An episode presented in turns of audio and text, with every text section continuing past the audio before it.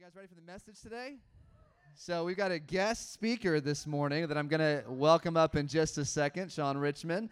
Um, but let me remind you of what we've been talking about the last couple weeks. Um, we have been kicking off this series. We're title- titling it "Prioritizing His Presence." Everybody say that with me. Say "Prioritizing His Presence." So this phrase kind of came out of something we feel like the Lord was speaking to us as we went into 2024.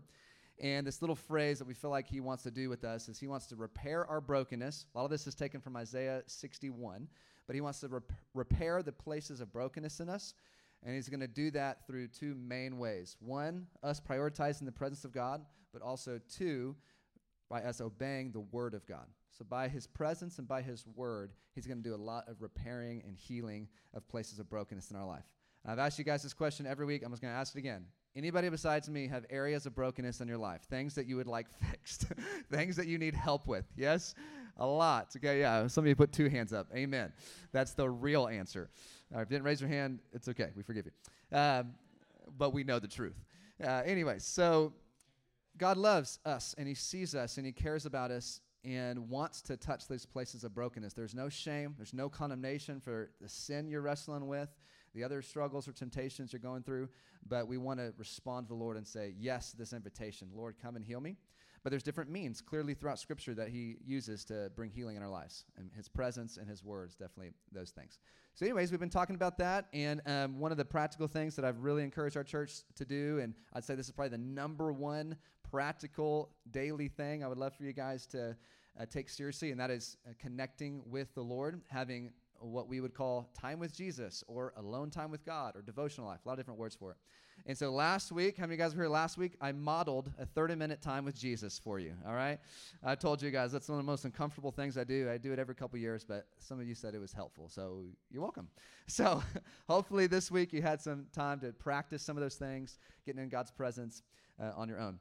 But this morning, Sean's going to come and share a little bit more about the presence of God. But let me just uh, tell you a little bit about who Sean is. He'll give another introduction. Uh, but two things. Um, Sean, just such an incredible man of God. I got to know him mainly the last maybe year and a half, two years, because he leads what we call uh, Pastors Roundtable. So, a group of Antioch pastors uh, gather about once a year. I have a, a roundtable of about nine other guys. And it's really just a time for us as pastors to be ministered to which I just need to keep myself sane, but also just to feel encouraged and carried in this pursuit. And so he helps facilitate and lead those, which has been such a blessing. But then also, I think it was two or three weeks ago on our kind of Vision Sunday, I was reminding us who we are. And I shared just a little bit that, man, everything that we see here, and really this is true for all of our personal lives, but like our life, our testimony is built on the backs of the people that have gone before us people that have sacrificed, have uh, oftentimes paid higher prices uh, so that we can experience uh, what we experienced. And so when I think about this local church context, Sean has been around the Antioch movement since the very beginning, even before Antioch started. And he was, I think this is true, the very first U.S. church plant sent out up to Boston.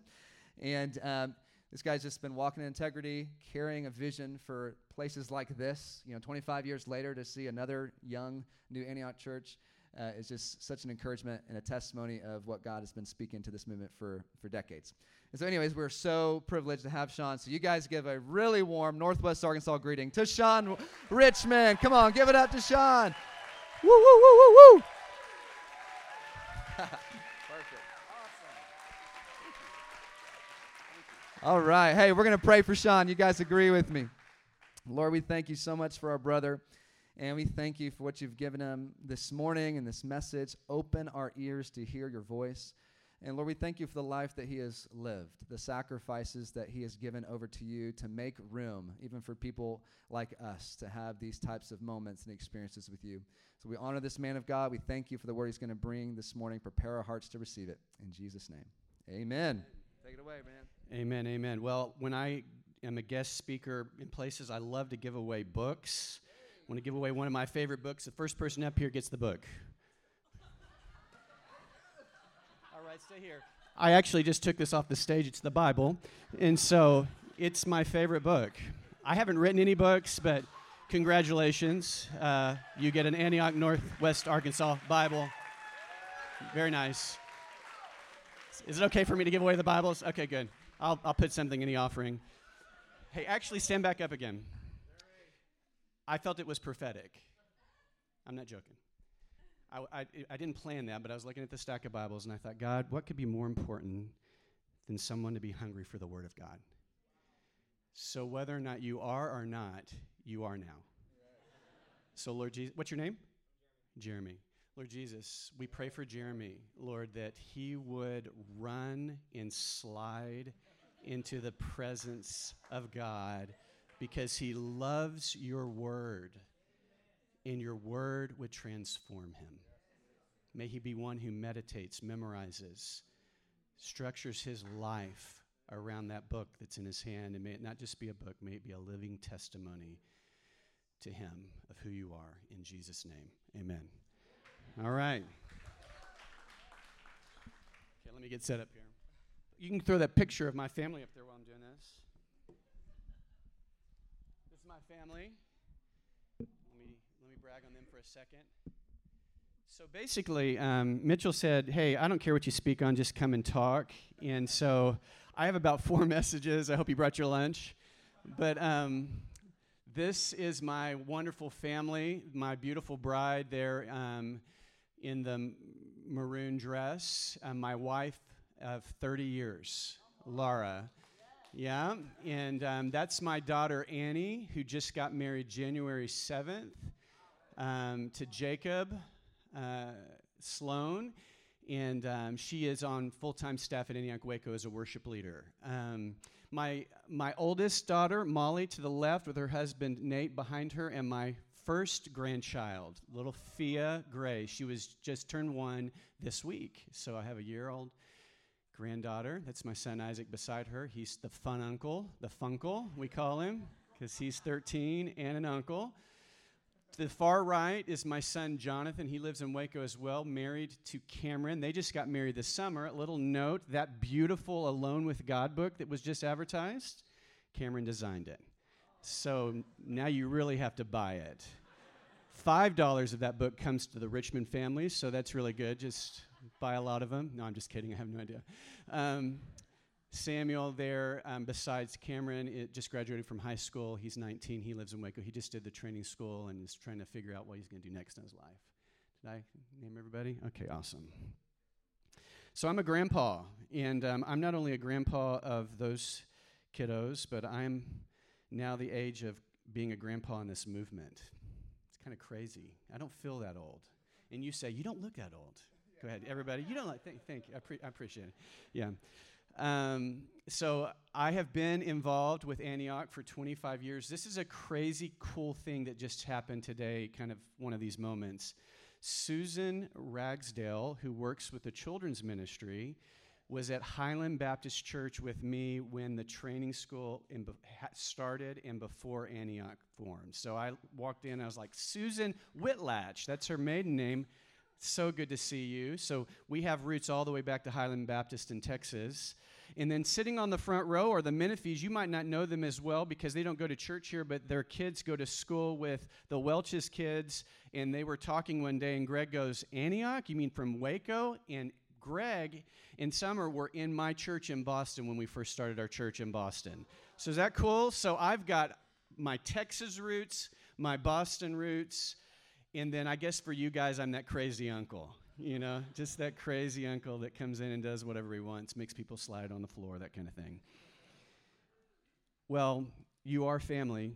There is something really sweet, not necessarily about Antioch.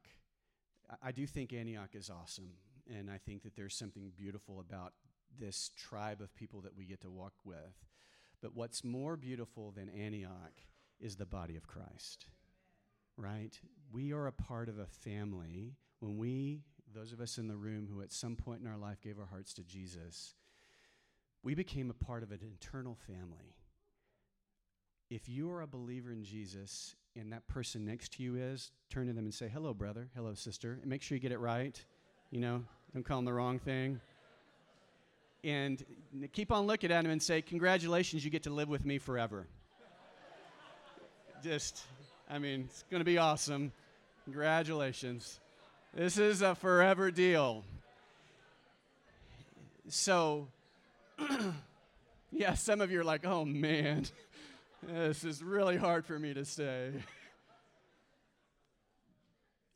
I emphasize the body of Christ more than Antioch because this is true. The prayer of Jesus is not so Antioch can become one. The prayer of Jesus is the body of Christ would become one. And that prayer out of John 17 is going to be fulfilled.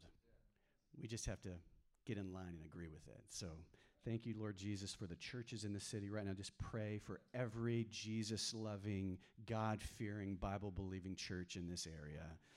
Fill up their services with your presence, your grace. May many, many, many this morning in this part of Arkansas, Lord, be excited about God because you're with them, Lord. All right. It's going to take me a long time to get through this message. Prioritizing his presence. That phrase, when Mitchell asked me to preach on it, took me back to my beginning days of walking with God because everything about God's presence is about presence.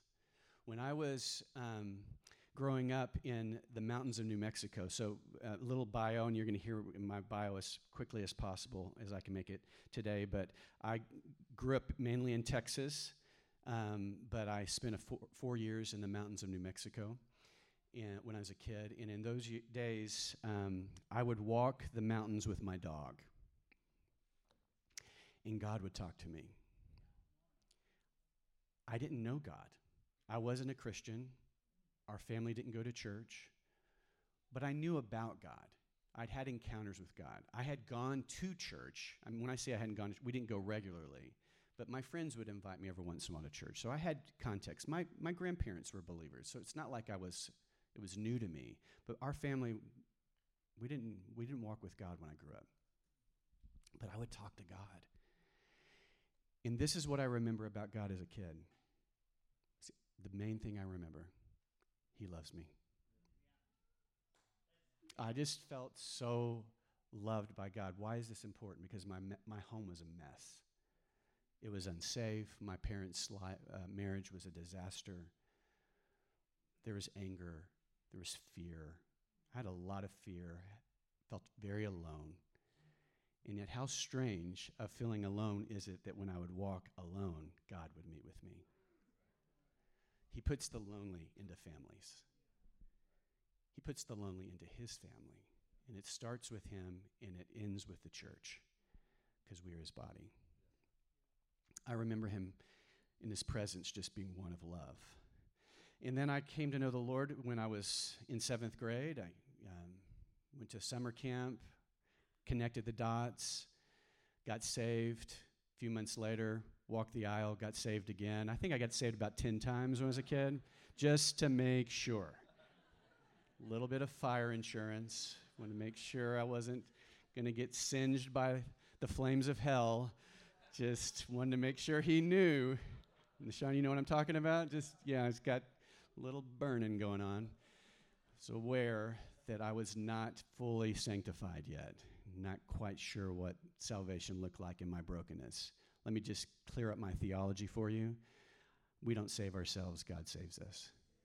It's not by my righteousness or my works of which I'm saved, but it's because Christ Jesus saved me. I am more aware as an old person. Anybody who's willing to say you're old in the room, raise your hand. I will look and stare you down if you don't raise your hand. Thank you. No, I wouldn't think you're old. Um, but um, I'm more aware how weak my flesh is at 55. But I'm also way more confident about how good God is than I was when I was young. When I was young, it was all about how good can I be? I got to prove to God that I love him. I got to prove to God that I'm saved. As I get older, I do a lot more thanking him. God, in spite of my weakness, you are strong.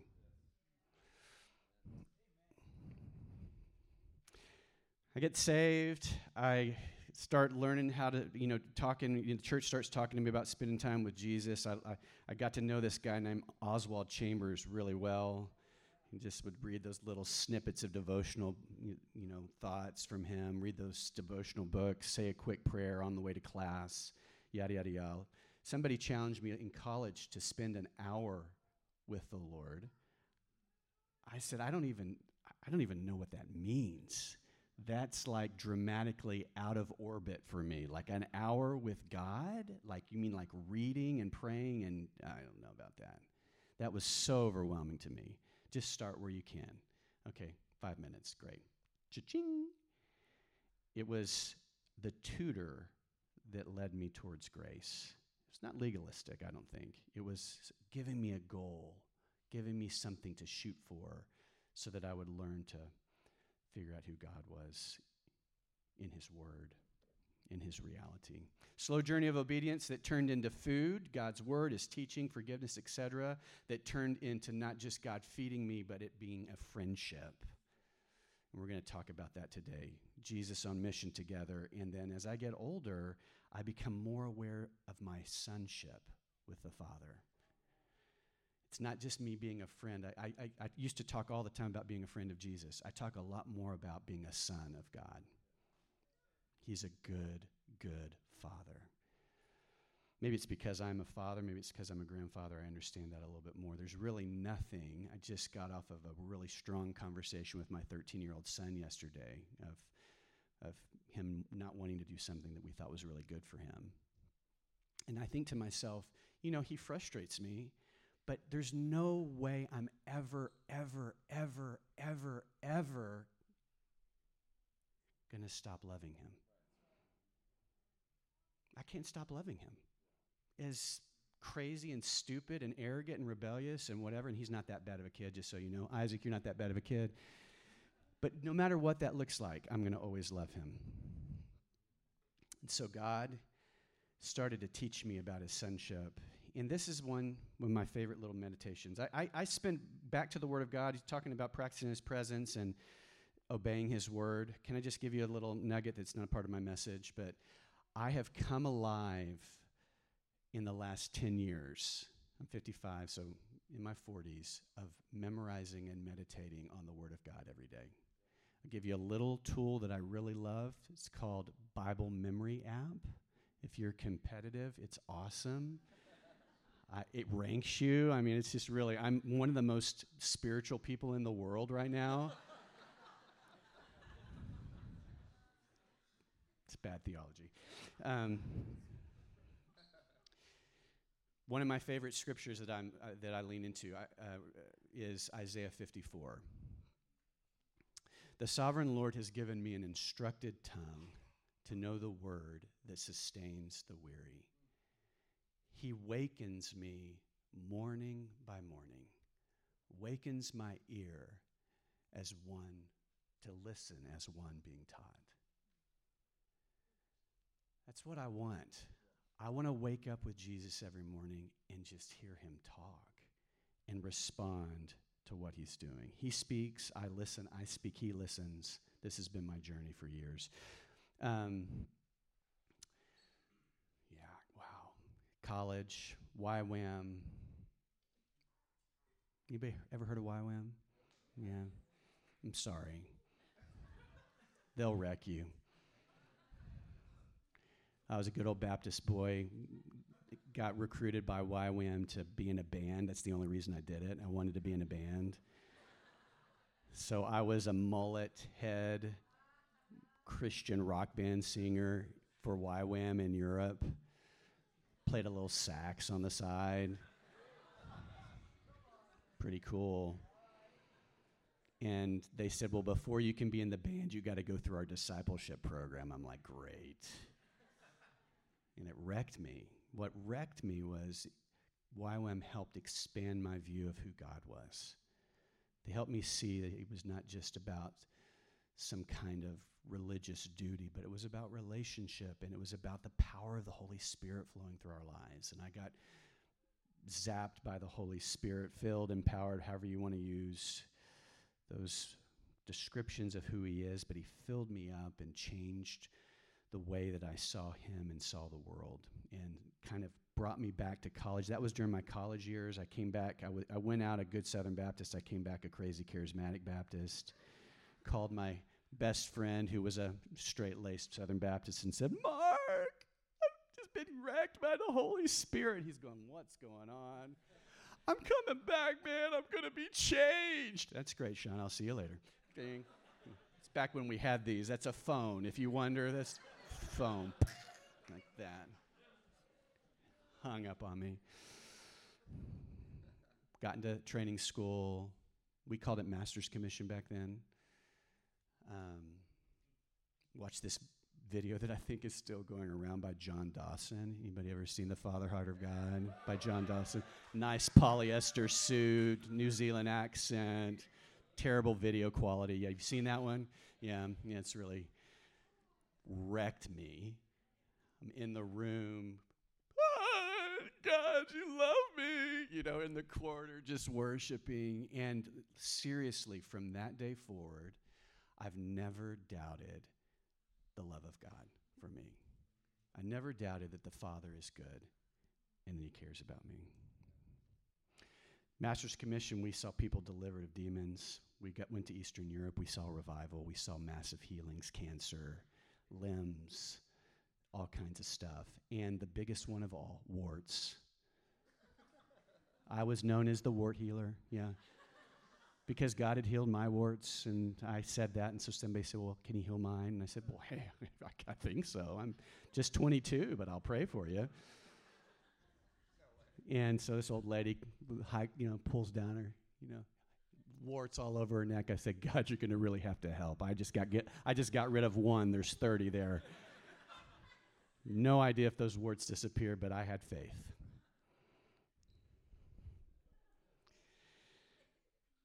During those times, the Lord in his presence was manifest in awesomeness and holiness. You ever been in God's presence where it's so holy that nobody can talk? You can't, you can't stand.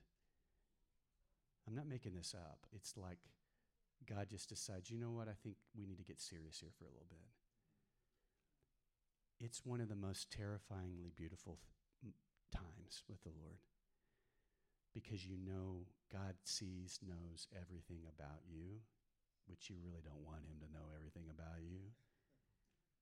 And you feel the reverence of God, but the grace and joy and love of God is present at the same time. You know this is God, right? This is who He is. As Mitchell was talking this morning, he says, you know, who has problems or weaknesses in their life? And we all raised our hands. We do that because it's true. And yet, God is so awesomely holy to help us be free and awesomely gracious and merciful to overlook our weakness. we had lots of those moments. And then God called me during that time for a later day through Acts 1 8. But you will receive power when the Holy Spirit comes on you, and you will be my witnesses in Jerusalem, and all Judea and Samaria, and to the ends of the earth. And I felt like the Lord said, One day I'm going to call you. This was how He personalized it for me to, to your people. I became a youth pastor after Master's Commission. I was youth pastor for six years. And then God said, It's time. And I said, What time is it, God? He says it's time for you to move on. And the moving on for me was leaving Highland Baptist Church as a youth pastor to plant the first church at the time in a, a small missions movement within the Baptist church called Antioch. And so we looked at Phoenix, we looked at Vancouver, came back and asked Jimmy Seibert, who at the time was on staff at Highland and leading Antioch within Highland, where he thought we should plant a church, and he gave a few cities, but one of them that he spoke of was Boston, and that perked my ears because I felt called to go to seminary, and, and Gordon Conwell was one of the seminaries I was looking at. Long story short, God meets with my wife and I at a at a meeting, kind of like Royal Mandate in Waco, and speaks separately to us. Go, and then when we compared notes, we are like, "What does that mean?" And we said, "I think it's Boston." We went out to the back 40 of this campground, sat on the porch, looked up, and right when we said, God will do it, we prayed, we look up, and there's a meteor shower. I speak that not to say that that's how God has to speak. God just knew that I need a needed a meteor shower to stay in Boston. Because when I got there, I said, This is a land of strange people. I am not in Texas anymore. and He's kept me there, partly because of that meteor, that darn meteor shower. The last sermon I preached, at, this is a long ramp up to the sermon today. Okay, so that was just an introduction. How's that feel? Woo! Okay, I'll go. I'll go quickly here. The ramp up to the passage of scripture. Somebody's out there like going, "This guy is great, but he does not use the Bible." Here's the Bible.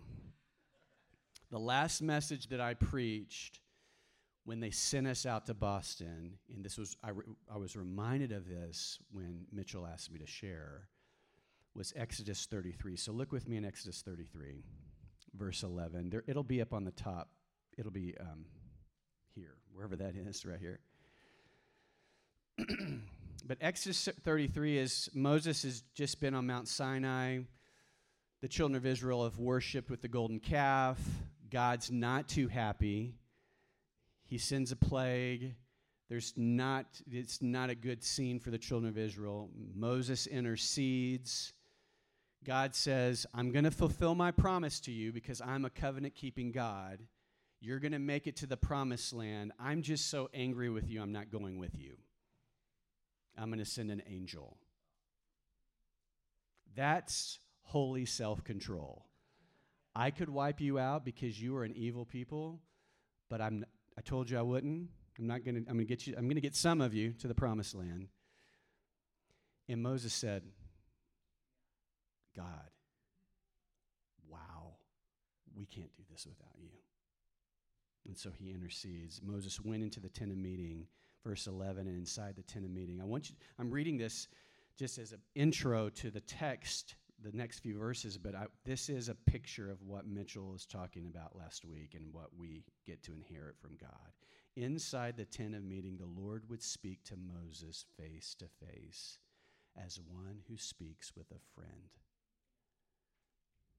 Afterwards, Moses would return to the camp, but the young man who assisted him, this is important, Joshua, would remain behind in the tent of meeting.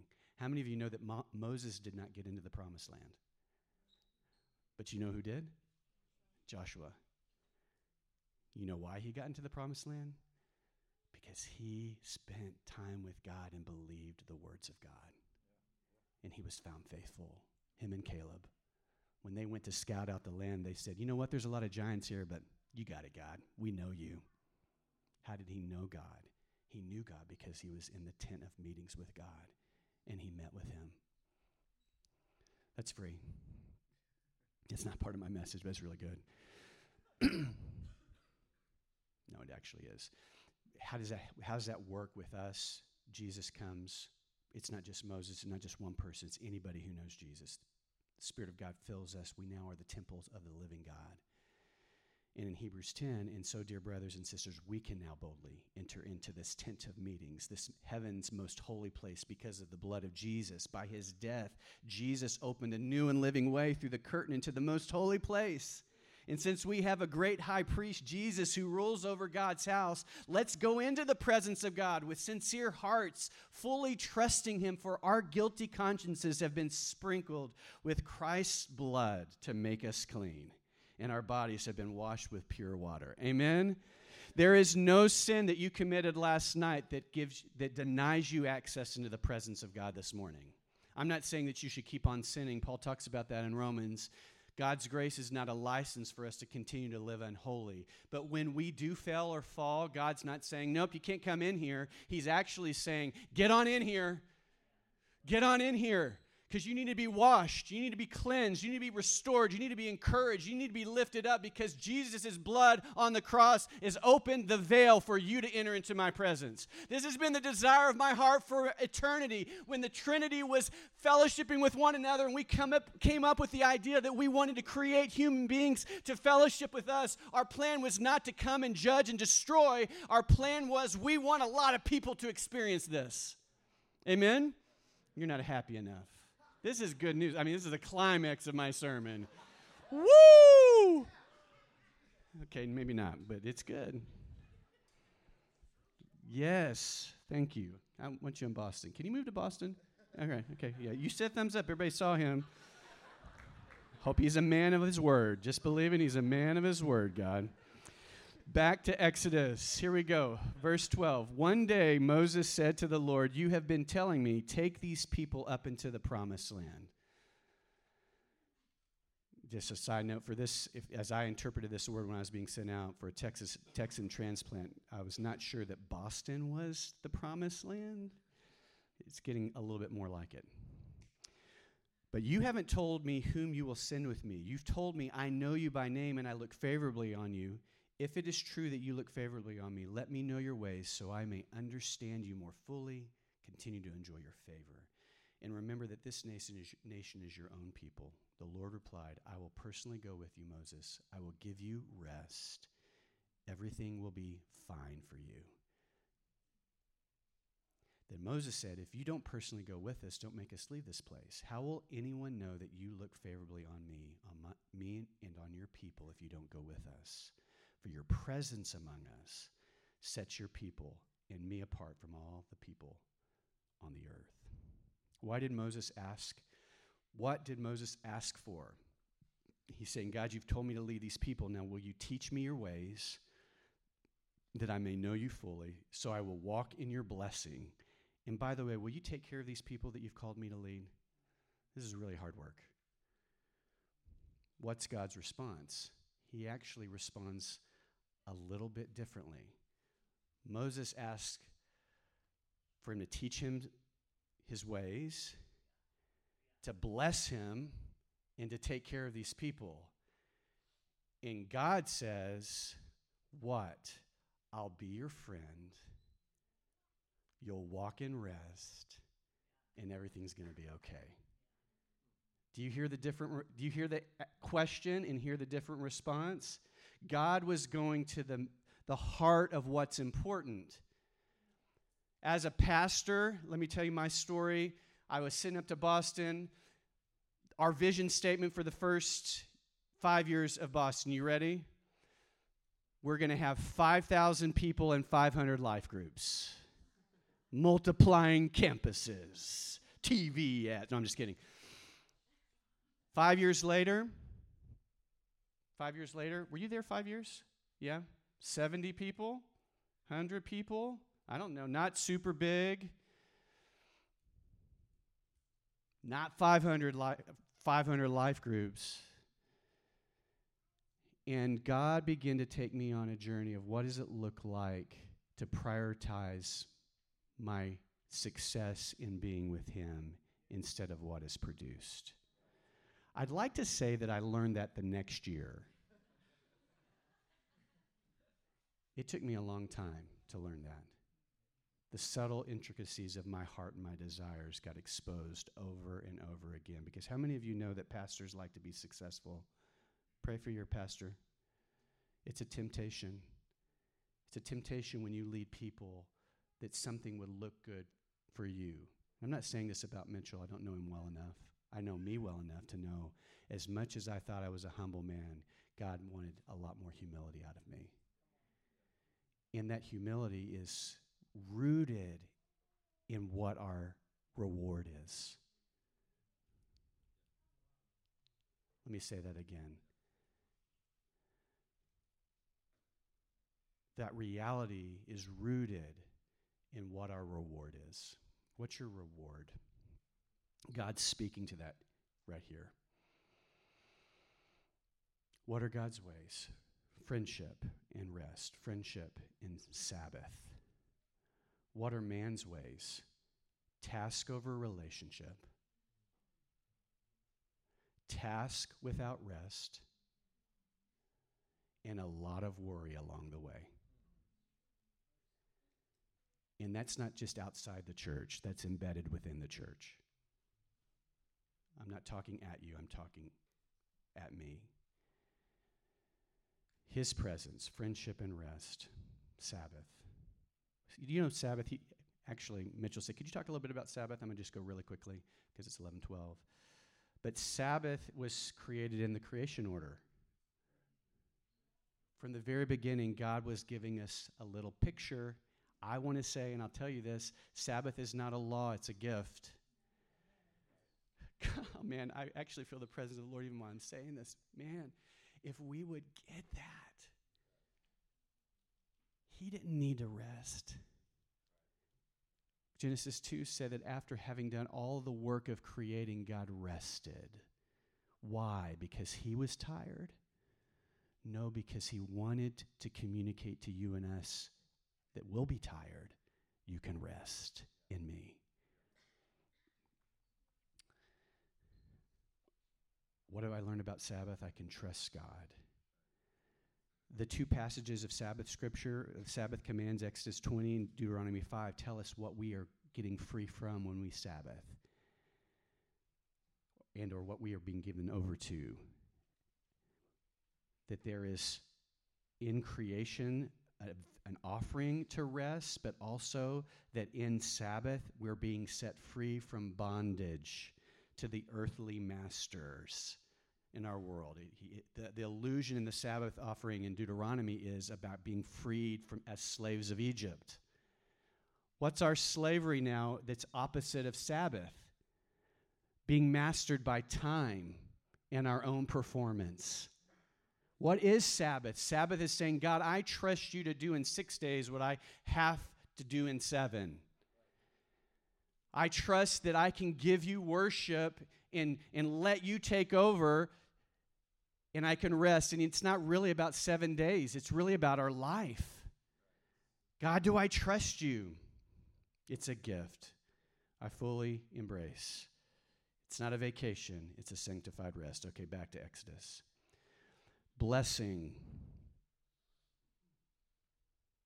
God would bring a blessing. What's the ble- blessing?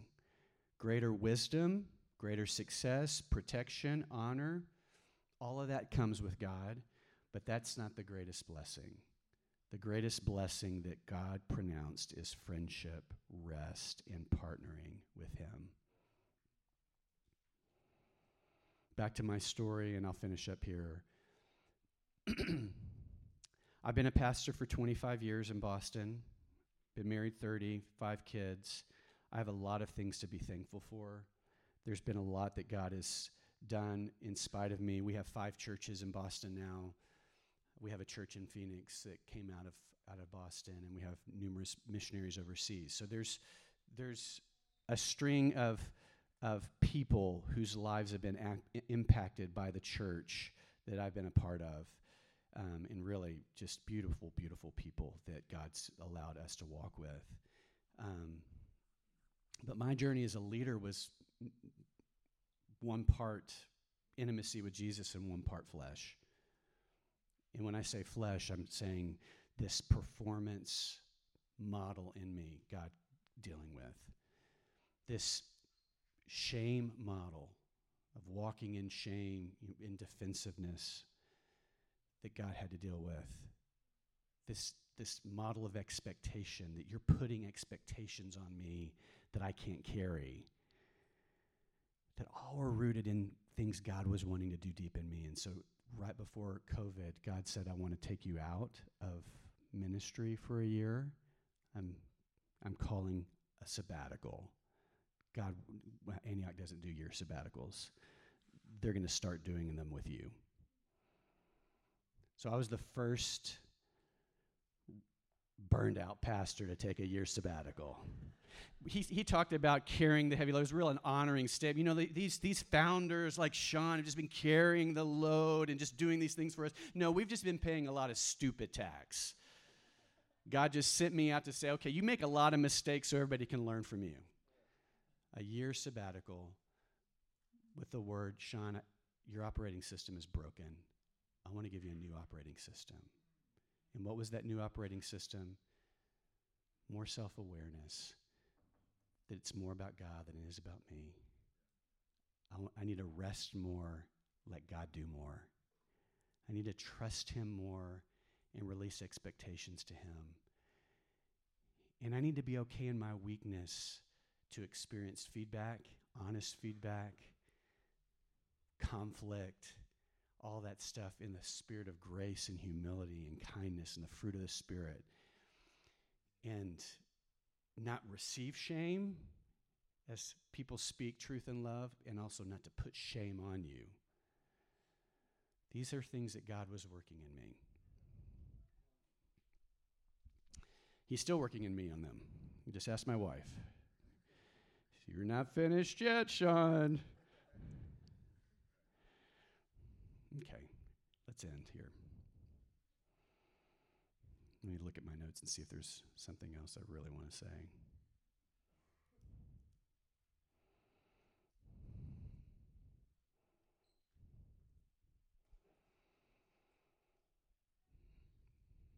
So, one of the key verses for my coming out of my sabbatical that has to do with his presence is 1 Thessalonians 5 23 and 24. May God Himself, the God of shalom, the God of peace, sanctify you through and through, Sean.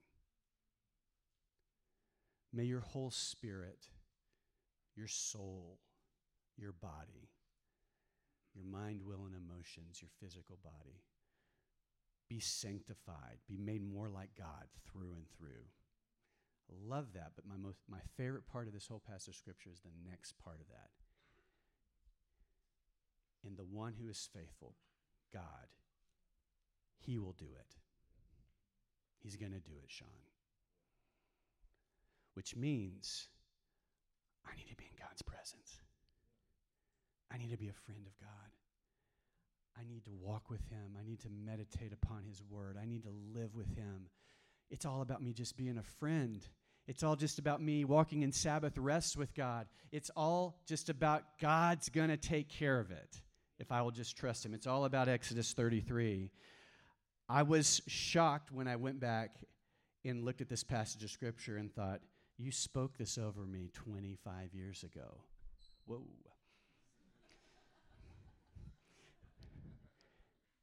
And God, I get it so much more today. Your presence among us. If you're young, listening to this message, and most of you are, I would say, learn it now. Learn anything that's come out of this message that has hit your heart. Take it to root. Take it to heart. Let it root in you if you're in the room and the warning lights have started to go off on this in the sermon, you're like beep beep beep. That's me. Oh ah. Uh, uh. Let that be the holy conviction of the Lord saying, "Come into my presence. Let's do this together." Whatever it takes. If you're walking in this way, pray for others. Lead the way. Don't turn back. Chart the course. Get out in front of us. Last thing Exodus 33 16. So he goes through all of that. He promises what we just talked about, and then he says, and then, eh, then Moses said, God, if you don't go, go with us, your presence among us sets your people and me apart from all people, all the other people on the earth. I believe that. I believe that if this church walks in friendship with God, walks in Sabbath rest, walks in a hope or a trust that God is going to do what he wants to do and he's going to fulfill it, there's going to be such an attractive fragrance that the world is going to say, God's with you, or something's with you. Who is it? Something's different. This is the purest form of evangelism, being friends of God. Acts 2 talks about it. They were meeting together, they were sharing their lives, they were seeing miracles happen, and it says people wanted to be with them. God keep, kept on adding daily those who were being saved. It didn't say, and they were going out into the streets and they were preaching the gospel all the time. Maybe they were doing that. But the picture is they were experiencing the presence of God, and people were like, What's going on in there? What's going on in your life? Wow I want to see it. Wanna, what is it? Open door for evangelism. All right. Let's pray.